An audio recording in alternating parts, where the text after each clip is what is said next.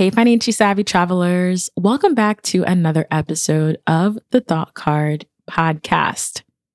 I knew that the US was massive, but I really got a chance to see it for myself up close and personal when our family packed up our bags and set out on an epic cross country road trip. I want you to get ready for a candid episode that spills the beans on some of the costly mistakes we made during our 1,200 mile cross country road trip, which spanned 10 states. I'm Danielle Desir Corbett, and this is the Thought Card Podcast, where we talk about travel and money. Thank you for joining me for another episode. From unexpected car rental trouble to expensive tolls, skip the pitfalls and make your adventure one to remember without, I would say, the financial setbacks. Before we jump in, the International Driving Authority, IDA, wants you to travel with ease and confidence. If you're planning to travel abroad, apply for an international driving permit from the IDA. By translating your driver's license to 70 languages, it's a simple and affordable way to ensure you can drive safely and legally in foreign countries. Benefits of using the IDA's translation service include peace of mind, convenience, and affordability. After the episode, tap the link down in the description to get started and enjoy the ease of driving overseas. You can also find the link in the accompanying blog post over at thoughtcard.com. Welcome to the Thought Card, a podcast about travel and money where planning, saving, and creativity leads to affording travel, building wealth, and paying off debt. We are the financially savvy travelers. Alrighty, so why go on a cross country road trip? Well, first and foremost, I was born in the US and I will admit that I haven't seen everything in the US. I haven't gone to all 50 states and I still have a lot to do on my travel wish list for the US edition. And one of those things was going on this cross country road trip. And being that I live on the East Coast, something that's really common that you hear a lot of people talk about is driving from like New York City or wherever you're based all the way down to Florida. So I've grown up, you know, with my family doing these kinds of trips, but I personally never did this kind of trip. So I never did a cross country road trip. And I kind of felt like from home to Florida is like a great introduction versus like from home to like the opposite side of the country, like California or Las Vegas or something like that. So, road tripping to Florida, if I'm honest, wasn't our first choice. But I'm really happy we did it. We didn't realize we had picked travel dates around Easter, which meant that flight prices were ridiculous. So, no, we did not want to spend $1,200 per person for economy seats. So, we decided to rent a car instead. We were like, we're going to go to Florida no matter what, and we're just going to road trip it instead. And since we were traveling with the grandparents, my in laws and I booked a seven passenger SUV for just over a $1,000.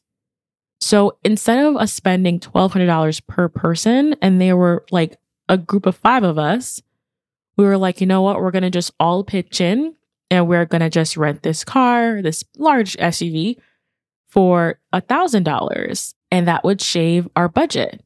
And I was pretty happy about that. I was like, okay, all right, financially savvy travelers. Okay, we're doing we're doing it, right? Cost savings, still traveling.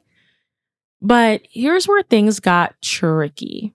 So let's dig into uh, the costly mistakes, the costly road trip mistakes. So, number one, we didn't have a plan B for any car rental issues that arose. And in the accompanying blog post, I'll go more into detail about it. But for the brevity of this episode, I'll just say that we got to the car rental counter and there were no cars on the lot, like absolutely zero cars to rent.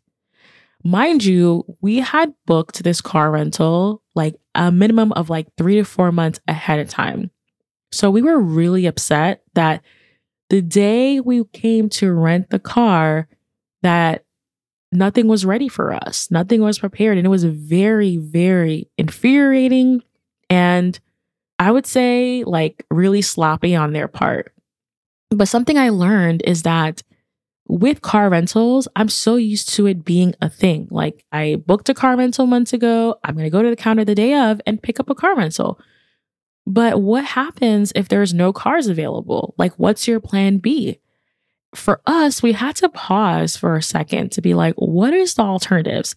It's we're leaving tomorrow. And for us to find a last minute rental doesn't make sense, doesn't make financial sense. So we decided to actually take our cars instead. And there was a bit of back and forth in terms of like, we lease our cars. And with the lease, you have a certain amount of miles that you have to stick to every year. So I was kind of concerned about are we going to go over this mileage? Because this is like a 1200 mile trip. But overall, we decided instead of renting a car, we're going to just drive and use our own vehicles. Imagine if you don't have a car that you can just do that with, right? Here you are the day before your trip, or maybe the day of your trip, and there's no cars. What do you do, right? So, having a plan B for your car rental issues, I think, is really important. And I'm not quite sure what the solution to that is if we were in a different situation, but maybe that's like more pressure, calling customer service, complaining, and I'm sure it would have gotten figured out, but it was very upsetting the day of that there was no cars in the lot. And that could have potentially delayed our trip and caused a lot of issues because we had a really long road trip ahead of us. All right. Costly mistake number two was buying water bottles and leaving them in the car. And the issue here is that because the car was hot, for extended amount of time, we ended up not being able to use and drink those waters from those water bottles, which ended up being a waste. So the solution here, instead of wasting all the money on bottled water, is to bring reusable water bottles, personal ones for each person, and also water jugs that are like a gallon plus that allow you to, okay, if anything happens, I can just refill this water bottle versus like having these plastic water bottles that, if they're in the car too long, if they're heated too long, really become a health hazard. I know this is like a basic tip, but we definitely spend a, a, a couple of dollars, lots of money on this mistake over and over and over again on our long road trip. Now, the next costly mistake is that I forgot our gift cards. So, one of the things that I do when I'm traveling is I look through my drawers to make sure that, you know, if it's abroad, do I have any like currency from that place if I've been there before? And do I have any gift cards lying around that I could use? Whether that's gift cards to a particular establishment or a general gift card, because, okay, I could use those gift cards for different purchases while I'm on the road. And specifically, I wanted to use these gift cards to treat us to some snacks at Disney. And when I realized that I forgot my gift cards, I was really disappointed because now we had to come out of pocket for all of these expenses. Mind you, we had about $200 in gift cards that we were planning to use. So it was a bit of a downer that we didn't get to use these gift cards. So this is definitely a tip that I would say is okay, when you're heading on your road trip, make sure you just pack all of your gift cards and just like your loose change lying around because it's definitely going to come in handy. Now, one of the other mistakes, I think this is probably like one of the big mistakes besides like the car rental issue was not having E-ZPass. And I'm going to say that the state where I live is Connecticut. And we don't have any toll roads, meaning that you don't have to pay a toll going from one part of the state to another part of the state or when you're crossing bridges. And there are a few states in the country that don't have tolls, but for the majority of them, there are tolls. And with a cross country road trip, I thought about tolls, but I really didn't like put a lot of thought into it. So it's like it was a thought, but if I could go back, I would have gotten E-ZPass and connected my electronic transponder so that I can just not have to worry about all of these toll payments, which is has become quite of a mess. With that being said, we had to pay cash for some of the tolls. Some of the tolls, they took a picture of our license plate and they said that they would mail us our bill. Some tolls allowed us to accept accepted credit card. So that's what I'm saying it's a little bit of a mess. Like there's just multiple ways to pay tolls in the United States. And it's just hard to know what payment method is going to work. I know that there are apps that can help you with this, but at the time, I did not think of that. So I didn't have an app while I was on the road to help me navigate all of these different types of toll roads. And it was kind of a surprise for each one. And unfortunately, we didn't bring enough cash for all of these tolls, especially when we're coming back home. So from Florida, coming back to Connecticut, there was just a lot more, especially going through states like New York and New Jersey. There were just so many expensive tolls, and we didn't always have cash for them. So it was just really tricky. In the accompanying blog post, I'll definitely write out more about this after I've done a bit more research about tolls. But all I can say is understanding the toll payment system in the US, including the cash payments, electronic responders like E-ZPass, and license plate tolling are all things to consider. So, my mother in law, who had E-ZPass, didn't have to worry about much. Like everything was billed to their E-ZPass, and they didn't come home to a bunch of bills. So, when we got back from our road trip, I had quite a few bills waiting for me for these tolls. Now, all of this is actually going to make an impact, and here's why. Because some of these tolls, they actually required you to take a ticket. And I believe this happened to me in Jersey, where they asked us to take a ticket. And for whatever reason, we completely missed taking the ticket. And so when we got to the toll booth, they charged us $25 instead of $5 for the toll.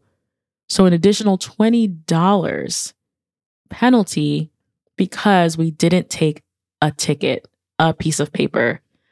Y'all, I was so upset. I was so livid. I'm like, for a piece of paper, shouldn't we be not using paper environmentally friendly? like, can't y'all just bill me? It just boggles my mind. It's just, it's just so, I can't even speak. I'm so upset. but yeah, so missing one of these toll tickets, we had to pay an extra $20. And then in Delaware, they sent us the bill and they added an extra $50 in administrative fees. $50. What? What is going on? So, yeah, the whole toll situation was a hot mess. And if I were to do it again, I would have a better understanding of how tolling works keeping track of like having my E-ZPass, keeping track of like, do we need a ticket? Do we not need a ticket? It's just a lot, you know, especially like you've been driving for hours on end and you're trying to follow the signs and you are trying to navigate and you miss something. And as a result, you have to pay so much extra money outside of pocket. This is a definitely a costly mistake that I feel like we could have definitely avoided if we were thoughtful, intentional, and definitely moving forward. They ain't gonna get me. I'm not the one. moving forward, I'm not the one. I kind of teased this earlier, but not bringing enough cash definitely had an impact on our expenses because there were some places that they required a minimum spend of $5 on your card. So especially when we like took pit stops for at the gas station or something and we're just like, oh, we just want to pay something quickly with card, they were like, you have to spend more because there's a card minimum. And this is not something I typically have to worry about when I'm home. Like, we're pretty much a cashless family where we wholeheartedly believe in points and miles and using plastic whenever possible. So we kept that same mentality on the road with us. And that is going to actually lead you to spending more money than you anticipated because of this like minimum spend requirement. So I would just recommend as you're doing your cross country road trip, think about bringing extra cash with you for like issues and incidentals and so that you don't have to meet any minimum requirement. No, just pay cash and be done.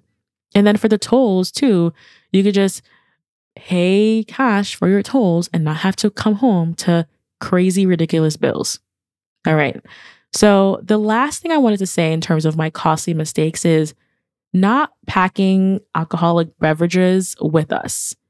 So, I think I've mentioned this in other like episodes as like, you know, financial mistakes, but I think that's important because when we got to the hotel, and I, will say, I think I'll do another episode on just planning our Disney road trip. but because we were traveling with baby K, we didn't want to just straight shot go to Florida. We decided to spend the night in North Carolina. And when we got to North Carolina, we were exhausted. We got there pretty early, I would say around like seven or so. We didn't just want to like go to bed immediately. So we decided to go to the bar downstairs in our hotel. And I really feel like if we had thought ahead and gotten alcoholic beverages like beer or wine or whatever, you pick whatever it is, we wouldn't have ran up a tab at the hotel. And we know hotel bars are just notoriously more expensive.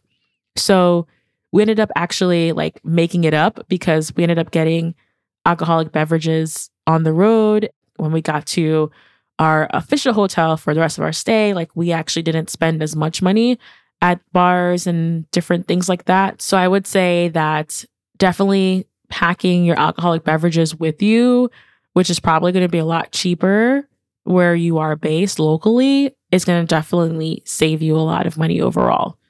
So, as a quick recap, here are my costly mistakes for our first cross country road trip. So, having a plan B for car rental issues is just important, just in case if something happens and you there's no rentals, what are you going to do, right? Ensuring that your plan B includes a reliable car, whether that's another car rental or considering if you're going to take your own car or a car of a family member or a friend or whatever the case may be. But like having a plan B is something I didn't think about before and it became a real reality for us and we had to make decisions very very quickly which could have ended up you know making us spend hundreds of thousands of dollars as a result of this last minute decision.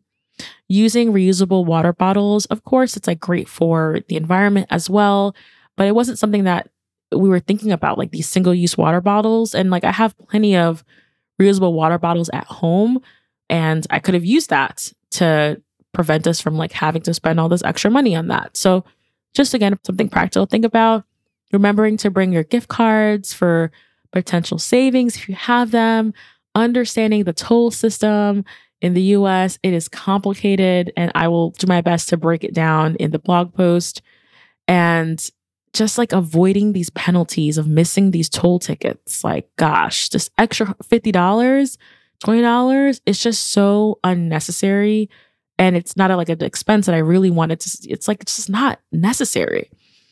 And then lastly, doing your best to bring your snacks, your food, your alcoholic beverages, pack them with you in your car so that you don't have to stop at restaurants all the time or you don't have to like go to the hotel bar. You can just have your drinks with you these are just, again, things that just these little things that definitely add up. And I feel like as financially savvy travelers who may be considering road trips for the summer and beyond, it's just things for you to keep in mind and things for you to know.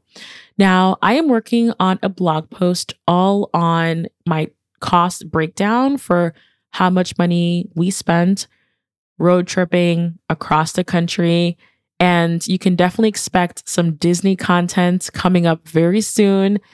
I go to Disney, I think, a few times a year, and I'm always like, I'm going to create Disney content. I come home and then I don't. But I'm really excited that I'll be creating more Disney content for you all.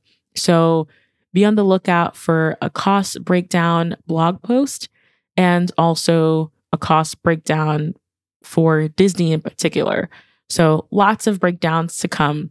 Overall, it's always a good idea to have a buffer in your travel budget to account for unforeseen expenses, which for us ended up costing us a couple of extra hundred dollars that we didn't plan for. So just keep that in mind.